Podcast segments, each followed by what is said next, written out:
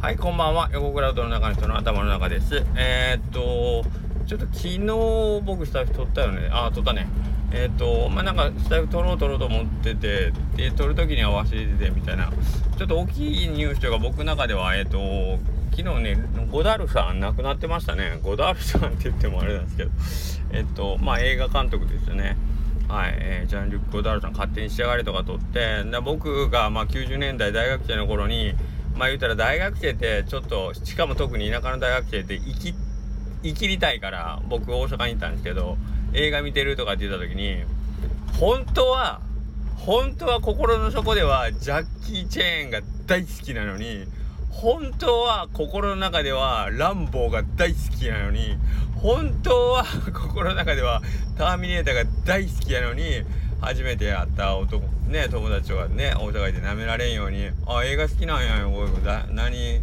どんなん好きなん?」って言ったら「いやまあゴダールとか」かっこ悪い。かっこ悪いねみたいなね。まあそういうこともあった。まあそれぐらいなんかこうゴダールって言っときゃまあこいつ映画分かってるだろう的な風潮。特に、えーとまあ、90年代に18歳9歳ぐらいでなんかこう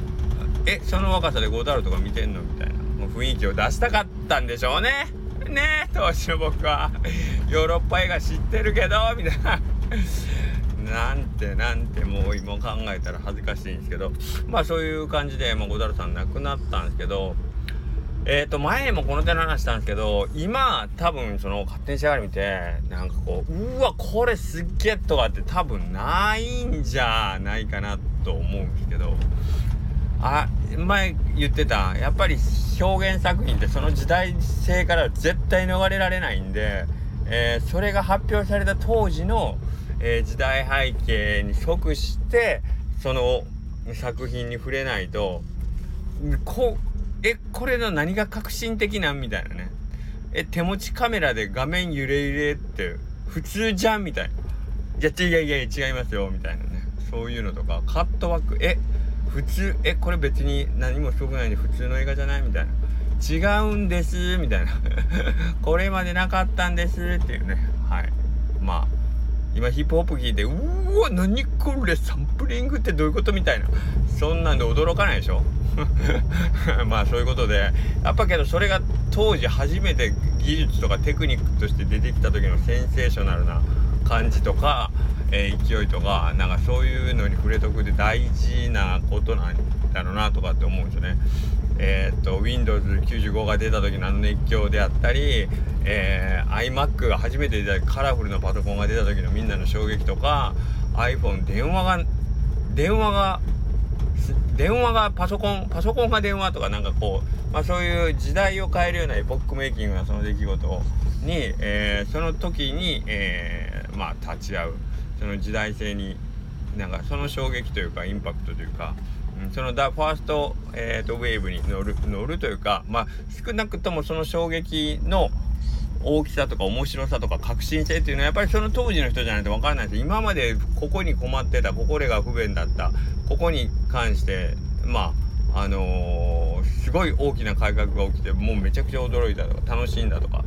うん、それっていうのはやっぱりなもうその時代に生きてる人の特権ですからね。何を置いても特権ですから。はい。後からもう全て、えーと、その後に生まれたものを例えば、えーと、2040年に生まれた作品に触れた人が、えー、今2020年に、えー、出てきた作品に触れ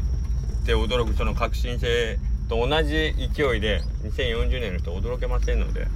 なんかそういうところですね。まあ今で言うと NFT とかなんかそういうところになるんですかね。Web3.0 とかまあそういうところの凄さ。今までと全く違う何かが起ころうとしてるっていうことに、えー、触れてそれをまあ驚く。まあちょっと前で言うともうそれこそ今デジタルネイティブなんて言ってね。生まれた時からまあそのスマホがあったり、えー、まあ YouTube で何でも見れる人こうたちは僕らが必死でジャケ買いをしてレコード「うわしくったこれ3000円今月もうなくなったんですけど」みたいなこう 家の前のそのねステレオの前でもう呆然と立ち尽くして「なんだこのクソレコードは」っていう いうあの感じとかをもう散々パラ味わってきた僕らの、えー、が YouTube で「えこんなマニアックな曲でもあんの？みたいなね。普通に聴けんの？みたいな。そういうの驚き恩恵に対する感謝みたいなのはやっぱりなかなか難しいですよね。はい、ということでですねえっ、ー、とまあ一つなんか時代が終わったというかああ横田さん亡くなったかという感じですね。はい。えー、まあそういうわけで今を全力でいきましょうというお話ですかね。はい。というわけで、まあ、もっとうどん屋らしく言うんであれば今のじゃあ讃岐うどん会が例えばえっ、ー、と傾向としてこっち寄りになってるとかねいうのは多分あると思うんですまあ散々パラ作るうどんやったことでまあみんなが言ってますけどもうキーワードとしては餅という餅感もちもちとかねなんかそういうのがなんか一昔前から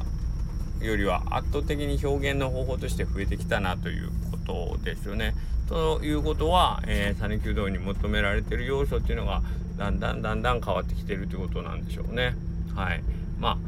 あの、冷やかけっていう文化もね昔あ、えー、まあほんまにちょっと前はまではそこまでなかったものでしょうしそれこそね山越さんのあのブレイクのあごめんなさい山越さんのあのブレイクの前とかであったら釜玉なんかね県外の人なんか多分僕でさえ僕の家で釜玉なんかなかったですからね生まれた頃子供の頃釜玉何ですそれみたいなねことだったのにまあ今はもうね、えー、サッカーチームの冠えタイトルにもなってるぐらいですほどまあ知名度を得てますんで、まあ、そういうもので、まあ、それが出てきた時の衝撃がまあまあどの時代においてもありますよ。だったらそれその衝撃をまあできるだけ大きいインパクトのうちに自分の中で体験しておくのは、えー、まああんまり悪いことじゃないんじゃないかなということでしたね。はい。まあ身の回りの自分の中のうわこれすげえっていうところを大事にしていくことでまあ豊かな人生になり得るんではないかとこうなんか ものすごい取ってつけたようないい話感で終わろうと思います。はいそれでは、まあ、また明日です。